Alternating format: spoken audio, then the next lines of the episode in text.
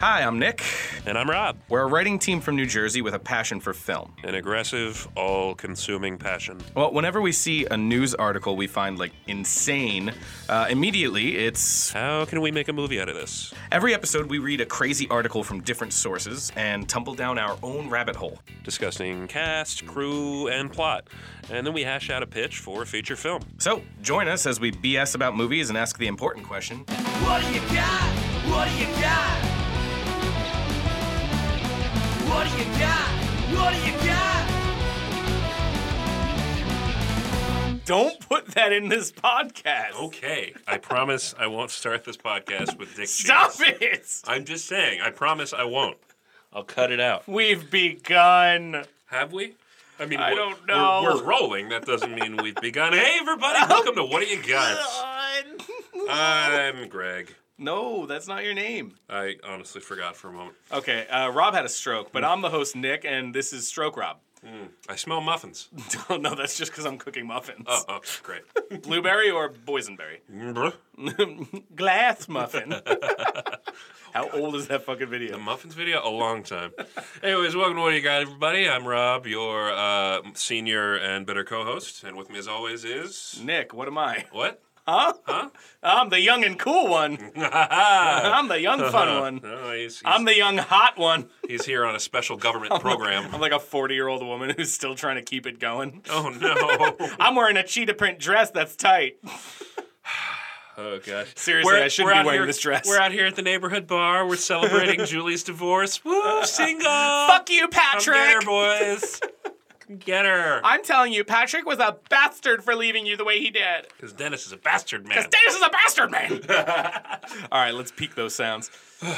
No, actually, we're, we're doing well. I've managed to find a, a nice equilibrium with our levels. For when we yell? Yes. All right. That's why I kept fiddling. Welcome back, everybody. This is episode eight of the podcast. We're glad you could join us. Hope you did. Yeah. Um, we've got a pretty, pretty gnarly one for you today. Uh, Rob sent this to me a while back, actually.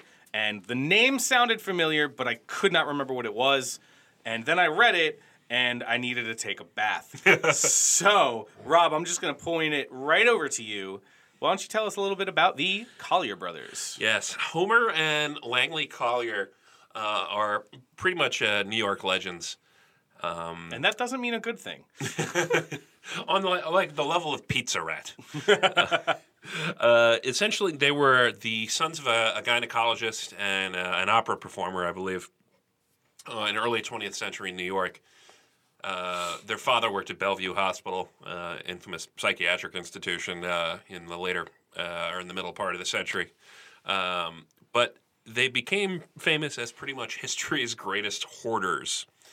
Um, It's it's it's difficult to really explain the scale of what exactly was going on, but um, their family uh, had been in New York for centuries, really, uh, kind of old money-ish. And at a certain point, once their parents had passed away, and they inherited a brownstone in Harlem where they lived all their lives. This is about like the late twenties, I believe, nineteen twenties. Their mother died in twenty-seven or twenty-nine, okay. I think. Their father died a little bit before that. Yeah.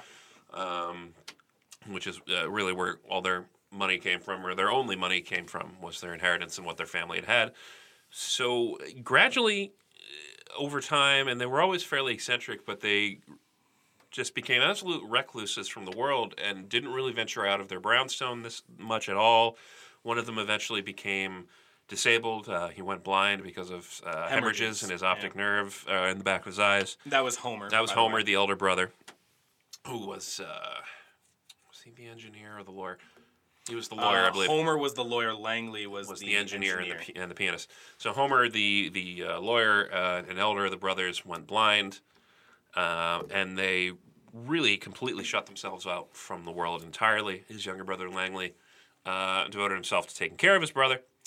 Uh, exclusively, really, mm-hmm. uh, feeding him on a diet of uh, black bread and peanut butter and one hundred oranges a week, uh, believing that this would cure his blindness at I, some point. Where did that come from? Well, he was quoted in a newspaper as, as saying, Langley, well, you know, uh, we have a, a library of over fifteen thousand medical books in our in our house. Our father was a doctor, so we decided we wouldn't be going to seek medical treatment. After all, we knew so much about medicine. Uh, don't do that. And also, his father was a gynecologist. Yeah. Like, that's not really going to help if you're having a stroke due to hemorrhaging and... I mean, I'm sure he knows some as a yeah. doctor, but... And so they became neighborhood legends just as, like, you know, this this fairly opulent uh, Harlem brownstone, and, and they did move in there at a time when Harlem was a really upscale, very white neighborhood. Uh, it's like, you know, these two rich old white men who just won't come out of their house or only come out at night, home, uh, Langley did, to, to go out and look for food. Yeah. Or buy food, I should say, or scavenge for whatever they were yeah. doing. And over the course of like a couple decades, they became infamous and the subject of urban legends that they were hoarding money in the house. People kept trying to break in, so they put bars on the windows. That only really fed to the mystique of, it, of these guys. It is interesting to think about the fact that, like, having, if we had lived in this time and having them be alive and, like, actually just knowing, like, oh, that's the that's the Collyer brothers' house. Like, you've never seen them. They don't come yeah. out. Ain't nobody seen, seen the older one in, yeah. like, you know, like twenty years. Um, because he was uh, not only completely blind, but also became very arthritic, Homer yeah. did. Uh, and his brother, again, only went out at night dressed in a heavy, tattered coat and yeah. a newsboy cap.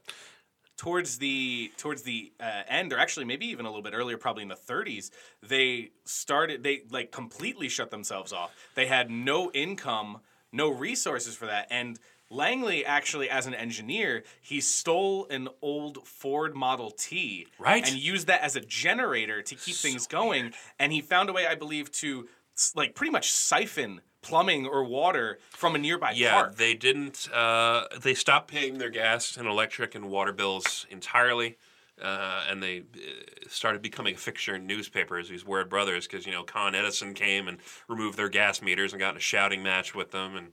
You know, they just, he, you know, kept themselves warm with a kerosene lamp and maybe tried to use that Model T to generate electricity. Yeah. Like you said, I'm not, it wasn't one hundred percent clear if that actually worked. Yeah. And they went to a park for water. And, uh, you know, that only feeds into the mystique. And now, of course, you know, the Daily News and whoever are on top of this, like, two old weirdos. Yeah.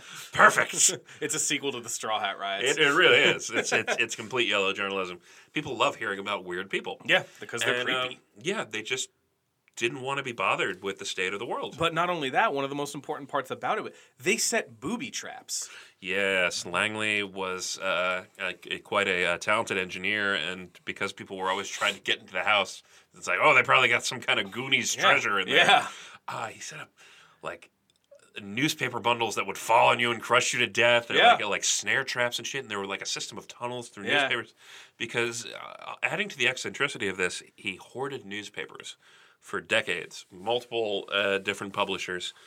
Uh, to the point where he was able to construct nests yeah. and, like, and tunnels out of newspapers. Make. And his re- and Langley's reason for this was, uh, well, I just want to make sure that Homer can catch up on the news when he gets his sight back. Which is which a is really Looney Tunes. But it's a really sweet it idea. It really is, yeah. Uh, he one hundred percent believed that his brother yeah. was going to see again. Um, and, you know, they became fixtures in papers for their constant clashes with the authority.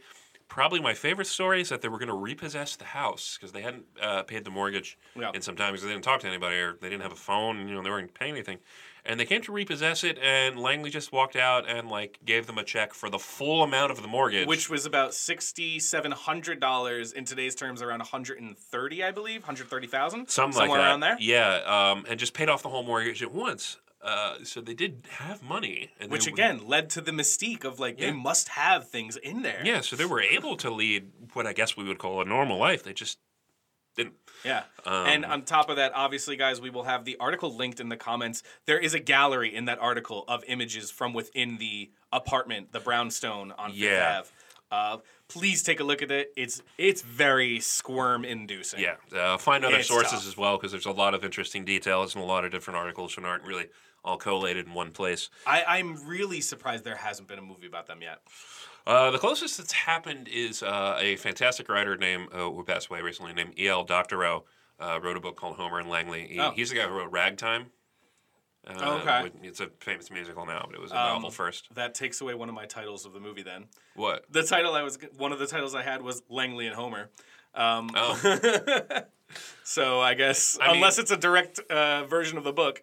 No, no, he doesn't own the right. No, also, I know, he's I know. Dead. Um, so, yeah, the, the mystique kept uh, going on and on. At some point, there was a fire in the apartment, uh, and that's when stories really got out about what it was like in there, because yeah. the firemen were like, nests, nests of junk. Yeah. Baby carriages. And, I mean, if a fire breaks out in an apartment, that is full head-to-toe with newspapers. And, uh, they, you know, eventually uh, somebody from the authorities was able to talk to Homer. You might think throughout this his brother was just, like, keeping him locked up or something. No, yeah. he was, I don't want to say he was fine. He was blind and arthritic, but they, he was sitting in a chair, and he was so arthritic his knees were, like, up to his chest. That's just how he sat all the time. I, I wonder if, like, having been blind like that, I wonder if he knew the extent of how bad the apartment was. I imagine he had to, but yeah. he, he was one hundred percent dependent on, on Langley for right. his food, and, you know, he couldn't move around because he was arthritic and he couldn't see anything. Uh, and that's where really the tragedy of the story comes into play, because the cops get an anonymous call in uh, forty-seven? forty-seven. In nineteen forty-seven. It's actually, uh, um, I had the date down here somewhere, March twenty-first, March twenty-first.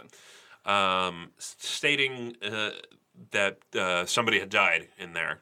Um, apparently it was just a rumor that didn't well, wind up being correct. Well, because there was the... What they called originally was that it smelled it's, really it bad. It smelled terrible. It smelled like decomposing. Worse than usual. Yeah. Um, they said decomposition in the article itself. Yeah. And uh, so they, the authorities came to do a welfare check and managed to get into the, the house. There's just a, a wall of junk at the front door that they had to navigate through, and eventually made their way uh, deeper into the house, where they found uh, that Homer had died, and he was sitting in his, his chair in a tattered bathrobe uh, with his knees Uh, up to his chest and his head slumped down. Uh, and it was determined uh, by autopsy that he had died of uh, starvation and congenital heart disease. Uh, and that he'd actually only died about ten hours before yeah. they got in there. Yeah. Um, which is you know, fairly tragic. And uh, Langley was nowhere to be found. Uh, and there was a, a nine-state, like, manhunt, because they, they figured, like, oh, he's flown the coop because his brother died. We yeah. gotta... Let's wait here for him to come back. And well, they thought they originally thought that he was the anonymous tip and that he was the one that uh-huh. killed him too. Yeah, uh, just left him to die essentially.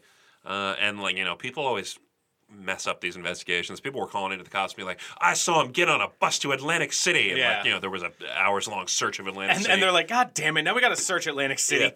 Yeah. And uh, yeah, this eventually spread to nine different states based on people just want. I don't know why people want to be a part of these things. Yeah, um, it reminds me when I was. Um, When I was a, a radio news anchor, there was, uh, you, you're probably familiar with this, there was a guy who drove up to a state police barracks in Pennsylvania and opened fire on it uh, yes. and killed a, killed a trooper. Yes. And it was a very famous story because that guy disappeared into the woods for a long time, and they were looking for him. And I got a, I got someone called into the radio station. It was an old woman saying, uh, there's a state police chopper over so-and-so in New Jersey, and it's because they know that he that guy's in the woods. Mm-hmm. And I can't tell you who told me that, but it's a good tip, so be sure you report on it. And I'm like, uh, okay. Gotta call. And then it, because it's procedure, I got to call the state police and be like, are you looking for this guy? And, and she was lying. I don't know why people do this, but kinda, they've done it for centuries. It kind of reminds me of something that took place almost around the exact same time. I think it might have been nineteen forty-eight or nineteen forty-nine. Mm-hmm. I don't know if you've ever heard of the uh, the Sodder children, the missing oh, Sodder children, the missing kids. Yeah, yes, that was a. That also might be a good episode to do at some point. I it makes me deeply, deeply uncomfortable. That is one of the the most baffling missing. Yeah, missing persons stories. We won't I've get into that because yeah, yeah, yeah. you guys need to sleep tonight. um, and so, anyways, yeah, people uh, just had to be part of the story, and were saying they saw Langley. And uh, once the once he didn't show up for Homer's funeral, that's when the police began thinking, well, he might he might actually have died as well. That would explain some things. And after uh, beginning the process of clearing out what became one hundred forty tons Jesus. Of junk Jesus. From their brownstone, uh, including not just newspapers but uh, pieces of machinery. The Ford Model yeah. T, baby carriages, rocking horses, pianos. Books, uh, pianos in various states of repair because you know, Langley had been a, a pianist and a piano dealer. Um, and eventually they discovered the, the body of Langley. He'd been crushed by one of his own traps about, while bringing food to Homer. About three weeks later they discovered it too. Uh, he'd been partially eaten by rats and was very badly decomposed and was thus the, uh, the source of the smell Jesus. That uh, began the rumors in the neighborhood. Yeah. Because of that, because at the beginning, Homer had only been dead for about ten hours. He wouldn't have been the source of the smell. No. and they, which is interesting because they must have been clearing it out continually throughout the three weeks, I would think. Must um, have, yeah. But you think they would have like kept smelling the smell and been like, no, there's something else here. Yeah, uh, I, I guess maybe between the, the rats and the and the, the bad state of the place. I mean, it was in, in terrible shape. Yeah, uh, beyond just having all this junk in it, wall, certain walls had collapsed inside, and there was brick and mortar everywhere. It all leaks. Like to, to to give you some perspective, guys. It it took them hours just to get in. Yes, like to get into the apartment, they had to pretty much break down the door, break through the. the little entranceway. Yeah. One of the policemen actually broke through one of the outside windows because they were on the second floor of a brownstone, and they broke in that way. And you still had to crawl and move your way through. Yeah. While avoiding traps. Tons and tons of piles of trash. Yeah. It's, uh, it, it, it almost sounds unbelievable. It defies any possible logic that someone could just live in the middle of this, but they yeah. did. Somewhat happily, I guess. Uh, they they had no use for the outside world, and then you know they found Langley and uh, uh, uh, buried him as well, and, and divided up the estate between different relatives, close and distant. And they really didn't have any assets left. Yeah, uh, nothing in the bank, from what I can tell. Um, the house didn't have a lot of value. There was several thousand dollars worth of, of usable stuff at auction by the end of it. Um, And they had to tear the house down because there's no way you could make that thing livable again. It was barely standing. Yeah, they tore down the entire brownstone. Yeah, right? I read I read a quote in one of the things that said that the, really the only reason that some of the walls were still standing is because of the junk. Yeah. Where that were essentially propping them up. Um, yeah, and it was razed and torn down. And actually the site of it right now, you can go, there's a uh, a small park. Uh, like a micro yeah, park. I think it's a it. pocket park. Pocket park, it. that's yeah. right. Uh, that you can visit on the site of it. Um Where, where they tore it down because there's no way you could do anything. Which with I really it. want to go see it, actually. Yeah, I think we, we should we should visit it. Or maybe that can be the, the image for this uh, episode. Oh, yeah, yeah, yeah, park definitely. Uh, one of the many reasons Harlem was, is worth visiting. And it's that's, a great area. Yeah, that's the story of these two guys. And there's a lot of just absolutely bizarre details that we in no way uh, could get into. This whole yeah. thing would just become an episode of like an N P R history thing, you'll, just explaining to you what's tumble, going on. You'll tumble down a rabbit hole if you, if you look through this, and, and I'm still going down that rabbit hole. So uh, even after we finish recording this podcast, I'm I'm still going to be looking up things. I want to see more pictures of the gallery and of the apartment and and things like that. Um, so Rob, I have one very important question for you. I don't know if you know what that question is going to be, but yes, what do you got? Oh, I was um. Okay. Uh, just, well, what did you think I... No, it's just, you, you know, we know each other a long time, and I yeah, we it's have. Just there's certain milestones in relation. It's, it's Yeah, like it's, episode no, eight of the podcast. Yeah, it's fine. It's fine. It's fine. Everything's fine. Um, you know, always always the bridesmaid. Is that one um, one singular tear coming down your left eye? No, no, it's... Uh, oh, God, it's these allergies. It's pollen season. It's, it's winter. Uh, what? Well, it's fall. So, uh, and I made I made some of these choices before uh, before certain people got in the news recently. Okay. Uh, so keep that in mind. But uh, essentially, I'll, I'll start with my my director and, and lead uh, character voices.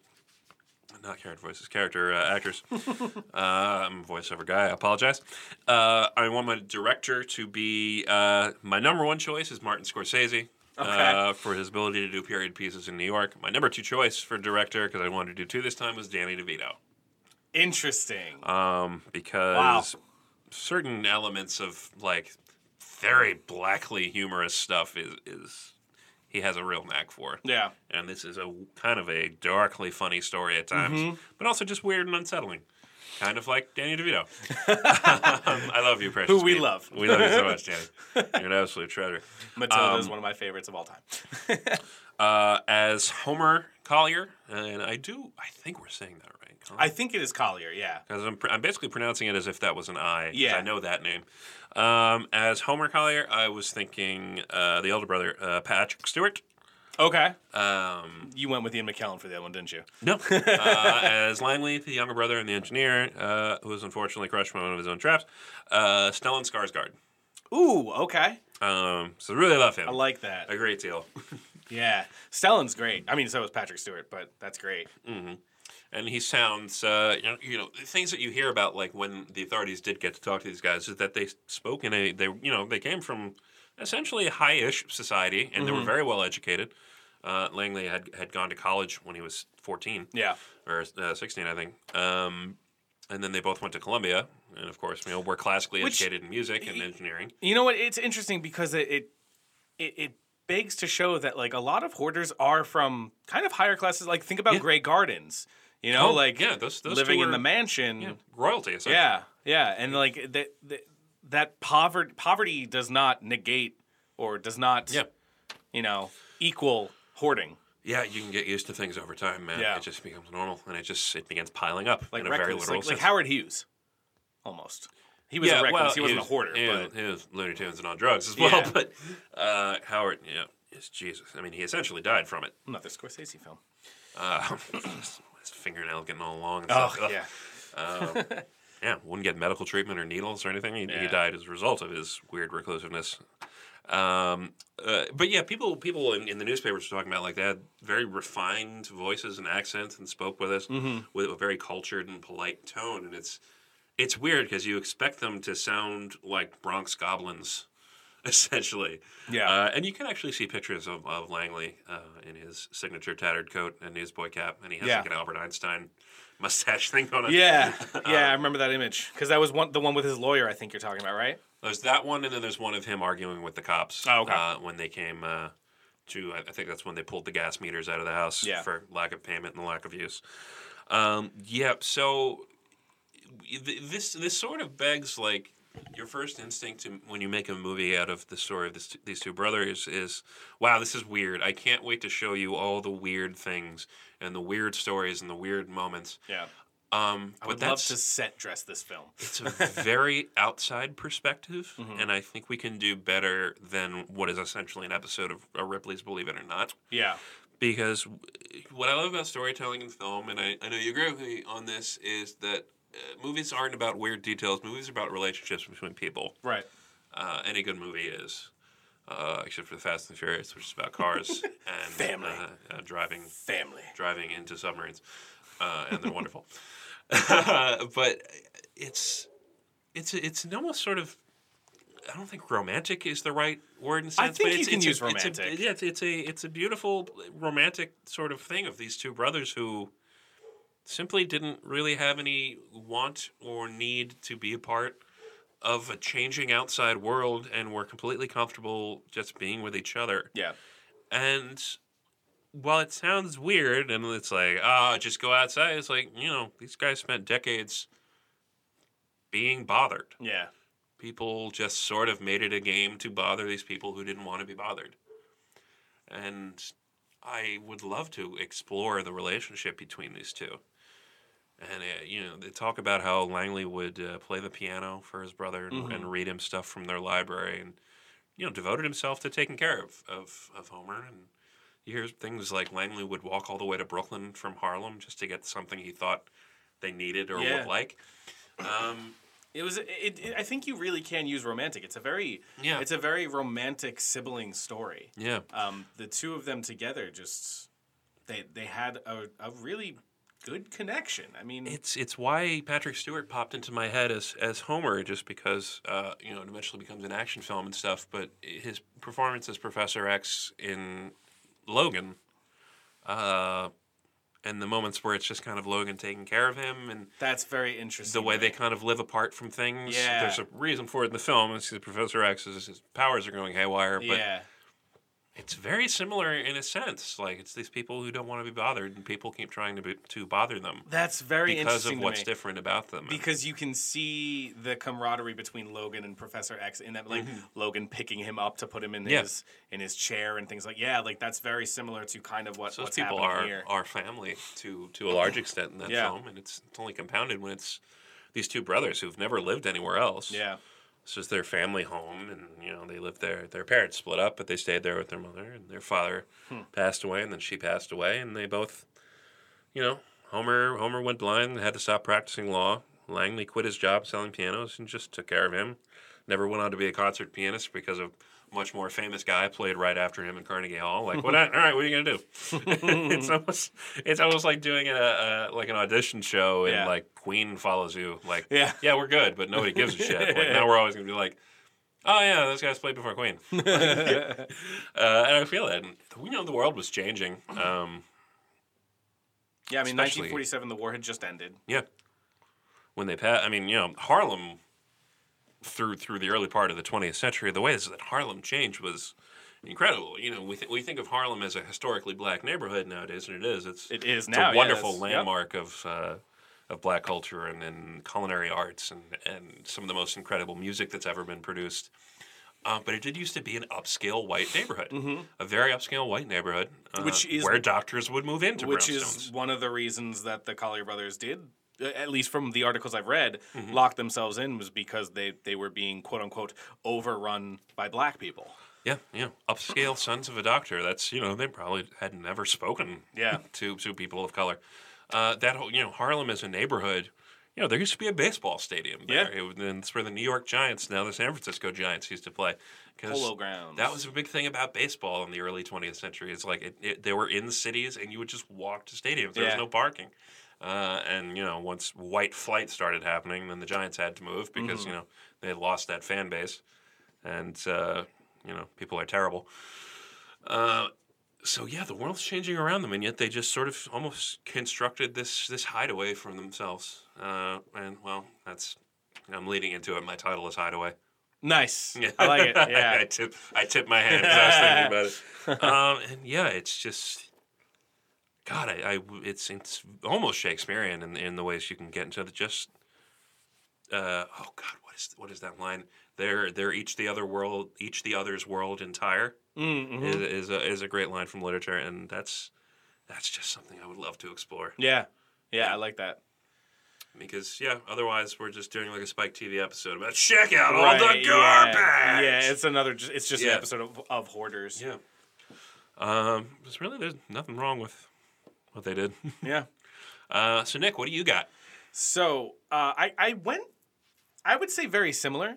Um, I wanted to explore the relationship between the, the two brothers. It was very much in the same vein. Um, I, I'll, I'll go through my director and cast first. Uh, my director, I chose Robert Eggers, who directed hmm. The Witch, and he's directing The oh. Lighthouse upcoming. Uh, my entire movie takes place in the brownstone. The entire film. Yeah, makes sense. None of it is outside. Um, my cast I chose for Homer, Willem Dafoe. Ooh. For Langley, Hugh Laurie.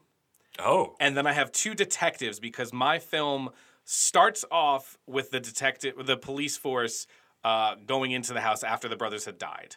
Ah. Uh, and it flashes back to the brothers being alive as they find their bodies. So when they like find that. Homer, then it goes back to... Uh, the brothers, you know, as mm-hmm. Homer has his his stroke or whatever and all mm-hmm. that stuff.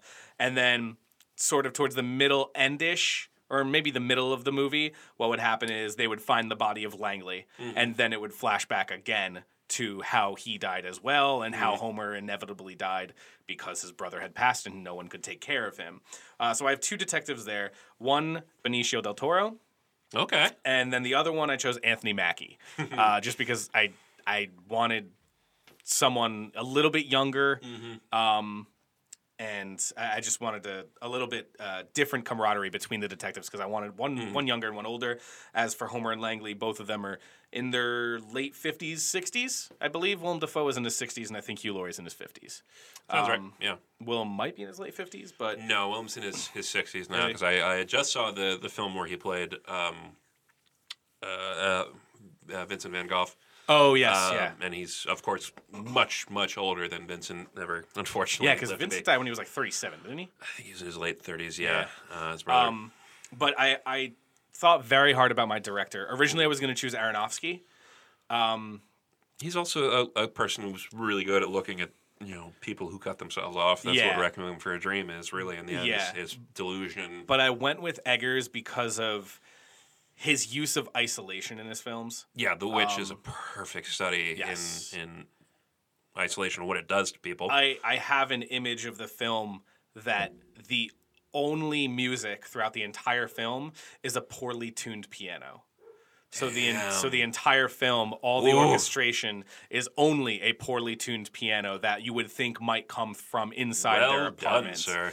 Um, I wanted to treat the film similar to kind of like twelve Angry Men. mm-hmm. in the fact that it's an isolated film. Even though it takes place in two different times, it is only in the apartment ever.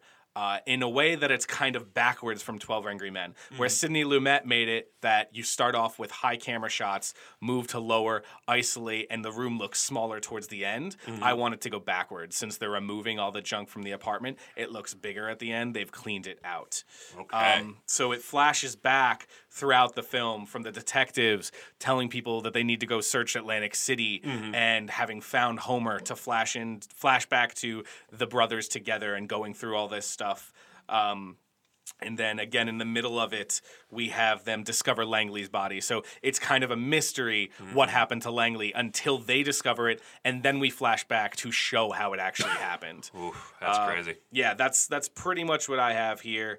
Uh, but I was just I was very intrigued by Eggers directing this with that poorly tuned piano orchestration throughout the film, like no other sound. Yeah, that'd be incredible. Yeah, I don't. Did The Witch even have a soundtrack? I don't remember any music. I can't remember. I don't. I it might. I think it only had orchestration at the very end at the campfire, when she's actually there with the witches. Yeah. yeah, I think that's the only time there's music in it. Yeah, it's also one of my favorite depictions of Satan ever yes. in a film. I uh, badly I, I, to I, I tend to sort of separate from my idea of Lucifer. I have two, like Lucifer as a character and Satan as a character. Yeah, are two yeah, different yeah. things to me. Like one of them is a bit more like. Fun. Yeah, like the T V show, Lucifer. yeah, yeah, yeah. The Neil Gaiman or Constantine archetype. Um, oh, God, Let's, now I, can, now I can hear the Black Phillip whisper in my head. And it's yeah, right? Uh, I just, I think he would be perfect for this film. Deliciously. Yeah. Um, so I think ideas uh, that are, are bouncing around my head now after hearing that. Um, first of all, I think the movie... When we see the brothers and we're we're not in the, the bookend structure you've created, mm-hmm. I think it, we should move backwards in time throughout the film. Okay. I, I think we should go from the discovery of Homer's body into uh, just starting uh, basically uh, Langley moving through the tunnels and bringing him food. Okay. And what like some of their last days were like. And then we go further, further back in time and the house kind of like slowly comes back together in a sense. Okay. Until we see, like, maybe the last time they were actually a family unit and living a bit more in the world. Hmm.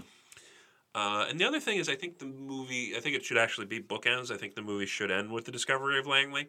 Okay, I wasn't, yeah, I was thinking about that too. I wasn't sure if I wanted to do that or not. Because I have a very poignant image in my head if we do that, um, which which is, you know, the, the uncovering of the body. And after we've established this relationship for an entire film, Uh, then the visual reveal that he was bringing Homer food yes. when he died um, could be very, very powerful visual storytelling. It's actually upsetting me right now. Yeah. Because, yeah, that's that's yeah, you would have to show the body first and then flash back to it happening mm-hmm. because I think that's a really good kind of suspenseful reveal. Mm-hmm. Um Of that, with people going into this movie, yeah. just wondering like, oh, did he did he abandon his brother? He just mm-hmm. he couldn't take it anymore, and but then yeah, you find it's out been weeks by this point from yeah. the cop's perspective, and then you find out that oh shit, he died first because he was bringing his brother back stuff, mm-hmm. and his brother died of starvation because he couldn't survive on his own. Yeah, and that's just a distraught reveal. Yeah, like that's that's an emotional. It's, reveal. it's it's devastating if you do it correctly. Yeah, and, uh, yeah. I just, yeah, I picture, like, the detectives, uh, probably not detectives, it would probably just be police officers, but, yeah. you know, just digging through the piles of trash, and weeks and weeks, they finally cleared a decent portion of the apartment, mm-hmm. and then they finally got to this one section of the room. Uh, Desic, yeah, I think, what did they say? He was, I mean, I mean, from a, you know, as, uh, what do you call it, as the crow flies, he was only, like, ten or fifteen feet yeah. from Homer. But, like, in terms of the way the house was set up. That, it would have taken yeah. days to get ten or fifteen feet. Yeah. And now I just have this very claustrophobic image in my head of, of Langley going, crawling through one of these tunnels, and he's old now. Yeah. And that's probably why it happened, is he's just, I don't know, he's maybe in the middle of a coughing fit. He's an old man, and he set off set off a trap. And yeah, just, like maybe he bumps his head above himself, yeah. and, and he, then it just comes crashing we've down. Been, we've been saying crushed. He... he And when we say crushed to death, he asphyxiated. He was pressed and couldn't breathe by newspapers. That's yeah. horrifying. Yeah. Horrifying. And not only that, but like think of it from his brother's perspective. He's in the room with his brother who had passed away yeah. for about three weeks, n- unable to oh. help himself. Yeah, what I, what what was actually the time scale between when Langley died and when Homer died? I believe it was late. If you didn't have water, then it would have been like three days. It was right? a, it was about um, it was late April to early May, so it was probably. Granted, back then it was a lot harder to, to tell time of death in its particulars, yeah, but but they do have an actual day of death for both brothers. So uh, Homer died March twenty-first, and Langley died March ninth. So it was a good two weeks or so. Or, yeah, just about two weeks. Wow. Yeah, so he it was must about eleven some, days. Some some water or something near him that was keeping him going. Yeah. Because you can only live three days without water. Yeah.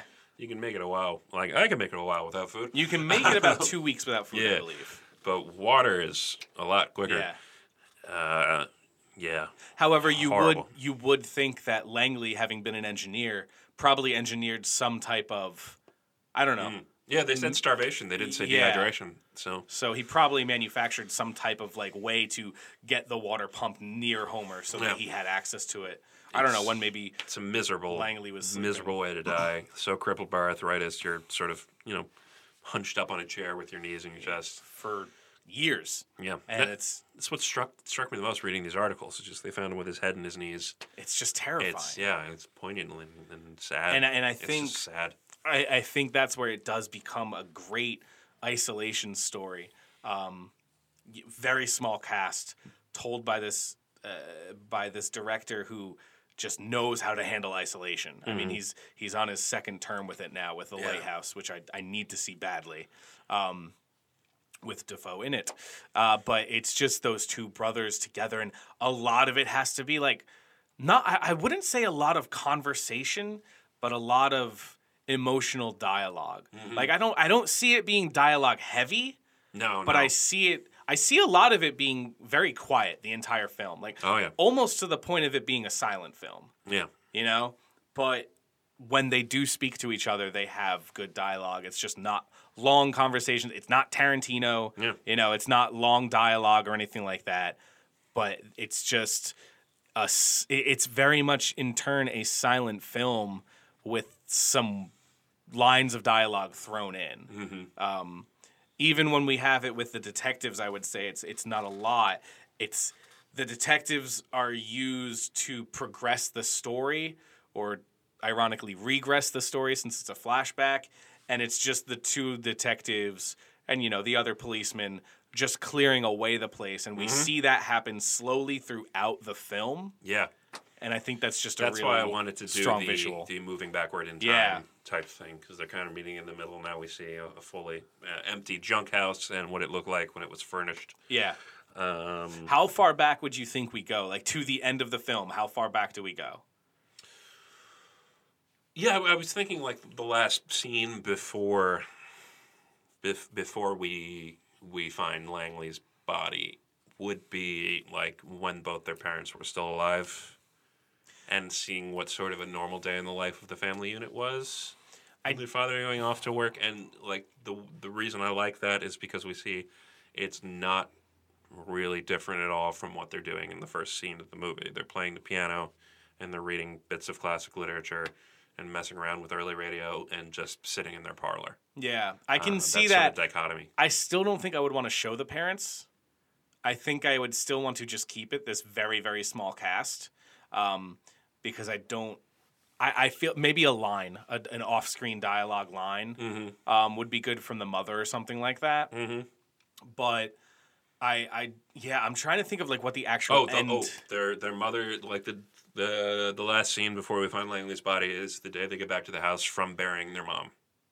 That's that's yeah. the day, like that's the day it starts. You know what I mean? Yes. Yeah. Yeah, that's perfect. And then. Maybe there's just a subtle image of, like, he picked up the newspaper and just throws mm-hmm. it on the ground next to the front door. And Ooh. that's just, like, the beginning. Oh, that is a good idea. Yeah. Was... It's just, like, the beginning Nicholas of Wolf. showing it. Don't say my last name. I don't want to know who I am. I don't, I don't want them I, to know. I think Go we've... I think we've said it. Um, we also promoted on our Facebooks. Yeah, I don't. I, I don't care. Okay. So, uh, like another thing, uh, well, I kind of wanted Patrick Stewart uh, for for Homer is you know they talk about uh, um, reading classic literature and Shakespeare to each other, and of course Patrick Stewart is one of our greatest Shakespearean actors. Right. Um, and there is a, a monologue from King Lear uh, when he's lost his mind, uh, and he's sort of in a storm and describing what it's like to be battered around by a storm. Yeah. And experience the wind and the rain. And it's it's it's metaphorical, of course. It's what's right. actually like buffeting King Lear mentally. Mm-hmm. Uh, and having them do that because they're reciting Shakespeare with each other. Yeah. But also like have it be the metaphor of the film is that these are just two guys in the storm trying to weather it mm-hmm. in their own little home is, is incredible. I brought up I like the text that. of it because who, I love this monologue. Who did you say uh, other than Patrick Stewart? Who did you have? Stellan. Stellan Skarsgård. Stellan.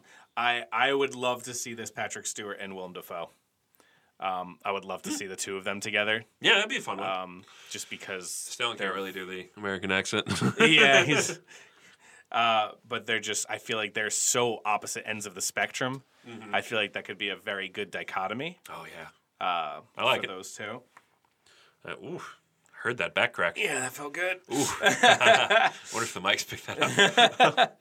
um, but yeah, I, I I love the idea of it being a a reclusive, isolated story of these two brothers and, and literally never leaving the the house. Like it, the mm-hmm. whole film takes place there.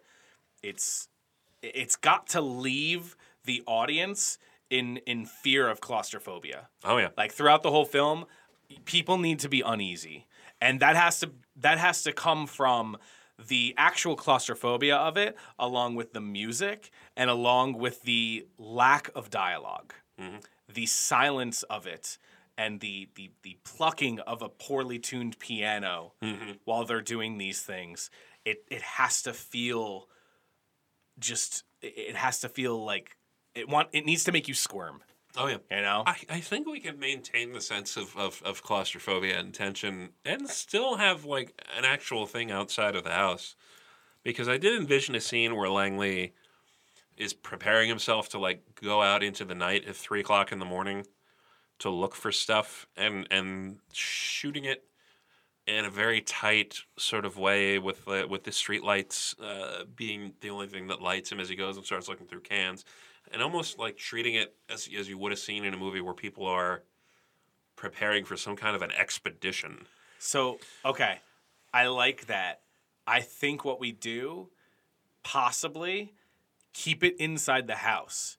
But we show him going out. Mm-hmm. Maybe the camera pans over to the outside window, mm-hmm. and we see him down on the street yeah, doing that, that stuff. But the camera stays in the house. The I I, I just feel like the mm-hmm. audience needs to stay in the house the entire time. Mm-hmm. Um, we can still because the park was like that. He got like the Model T and like all the engineering shit for the, the park to get the water. Mm-hmm. That was all right next door. That was across the street. Yeah, yeah. We can show that from out the front window. Mm-hmm. Um, again, they're only one floor up, so we can. Yeah. We see him go out the front door of their apartment.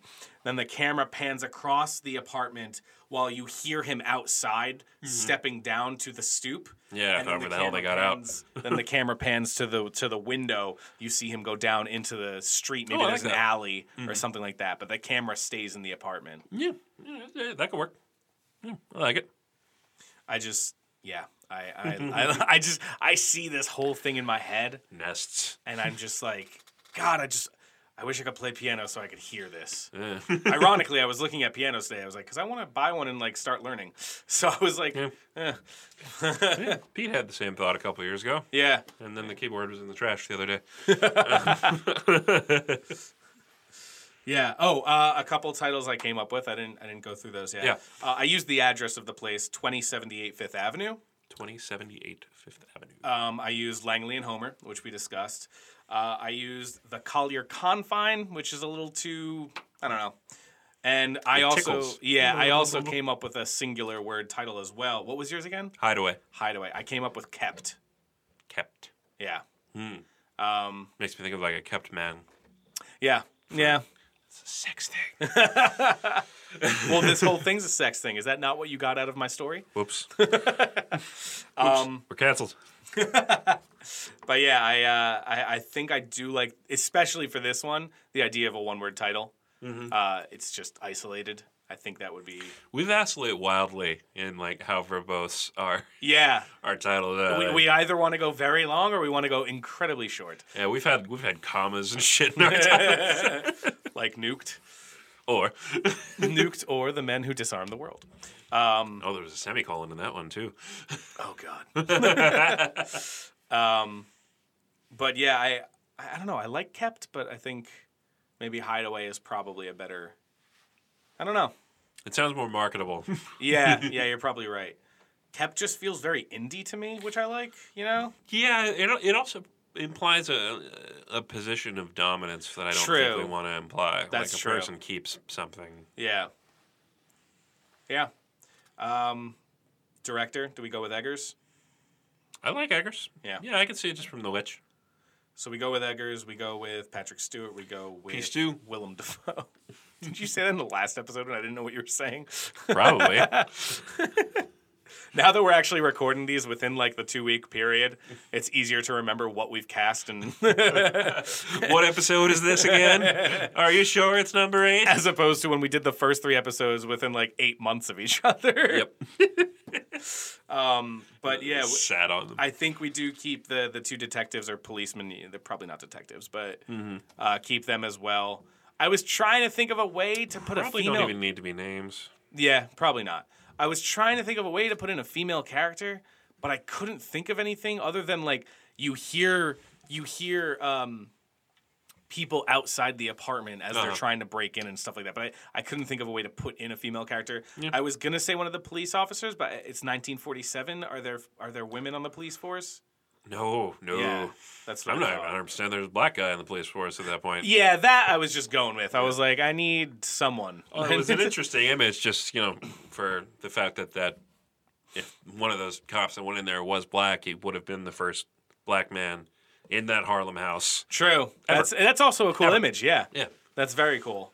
Um, but yeah, I, I just like the idea of, like, especially if we do that image, that scene where Langley's going out to scavenge for food or whatever, mm-hmm. you keep the camera inside. Same as any time someone tries to break in through the window or something. Mm-hmm. I, I get a it's like li- an invasion. It's an invasion. It's a yeah. little bit like the opening scenes of Panic Room when the camera zooms from the third floor down through the railing, through the mm-hmm. coffee machine, uh, which I think we've also talked about in this podcast. I don't remember talking about Panic Room. Uh, I, I think we have. Huh. Um, but just that idea of the camera, like, the camera's kind of like its own entity. It's mm-hmm. following these things happening.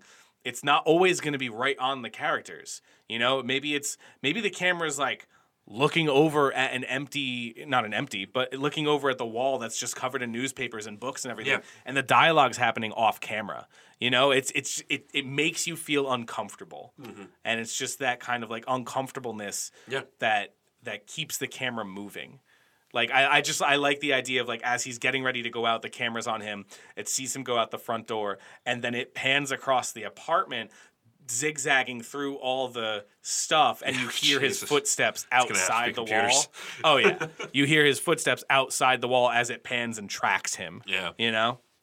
So, like, when people are trying to break in through the windows or through the front door or whatever, yeah. um, I, I want to really see the actual layout of the apartment. Um, I wish I could find like a layout blueprint of it. Yeah, but, wonder if it exists. Yeah, but um, it's just like the camera stays in as as if it's one of the men. You know, like yeah. it's it's its own. It, it's also locked in that apartment together mm-hmm. with them. So I'm thinking like there, you know, of the story beats that we hit in it.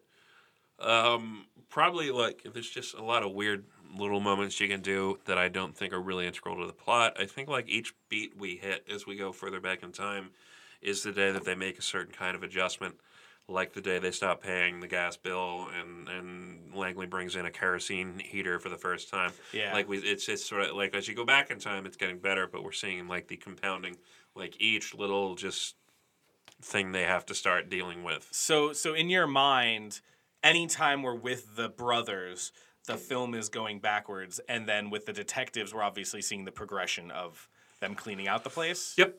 Yeah. Yep. I like that. Just kind of similarly, just less and less stuff over time. I like it. I like what we've got. I think we have a. I think we have yeah. a film here. Yeah, we usually do. How's the uh, transcribing coming on Nuked? Not well. It's very hard to deal with what we just scream at each other, yeah. especially when we're really happy about stuff. And then it's a lot. So I, I'm essentially just trying to turn it into bullet points now instead of actually transcribing it. That's fine. Still not going well. I still have the first like four pages written just of like ideas I had in my mm-hmm. head. So we then I gotta that. like we don't really go linear the whole time either. So then I gotta try and order them. Yeah, yeah, we're gonna have to find a way to like. Um, I'll get there. I'll get there. Yeah, we need a what's it called? Friggin' post not secretary poster. I was thinking like poster board. What the fuck is the word? Index cards? What's it called? It's uh, a, it's an it's an option in Final Draft I don't where know. you can. Or Rolodex? Storyboard. I don't know. Storyboard. Nick, please. God, he's like le- leering at me. Uh, sit down. Or you storyboard it. Uh, we should we should do that. um, yeah, I don't know. I mean, I don't know what else is to be said about Hideaway. Uh, not much, really. It's uh, yeah. Check out the the story of these brothers. It's it's a weird slice of New York from two different times. Yeah, and how they just absolutely do not mesh. It's uh, it's pretty insane. Uh, thank you guys for listening to this episode. We hope you enjoyed it. This was a very interesting one for us, and and, and just a, a very wacky story. Like Rob said, please check it out. Uh, check out some of the photos in, in the gallery that's on that article we will be listing. It's pretty crazy. Um, you can follow us on Twitter at What Do You Got. Uh, you can follow us on Facebook, I believe, at What Do You Got Podcast. Uh, if you want to email us, please, w d y g podcast at gmail dot com. Please uh, review us on iTunes, review us on Stitcher, wherever you listen to us, Podbean, however. Uh, review, download, share. All that stuff really helps us out. We're trying to gain some traction on this. We're about eight episodes in, and hopefully we're doing an okay job. Yeah, probably not. So, I've been Rob. Note, I've been Nick. And that's what we got. What Do You Got is recorded live at the Cape Swoosh Studios in Bloomfield, New Jersey. Our theme song was written and performed by Trevor Campbell. Additional music is provided by Kevin MacLeod of incompetech dot com. And our wonderful logo was designed by Gabby Vice. You can find her on Twitter at, at Gabby Vice.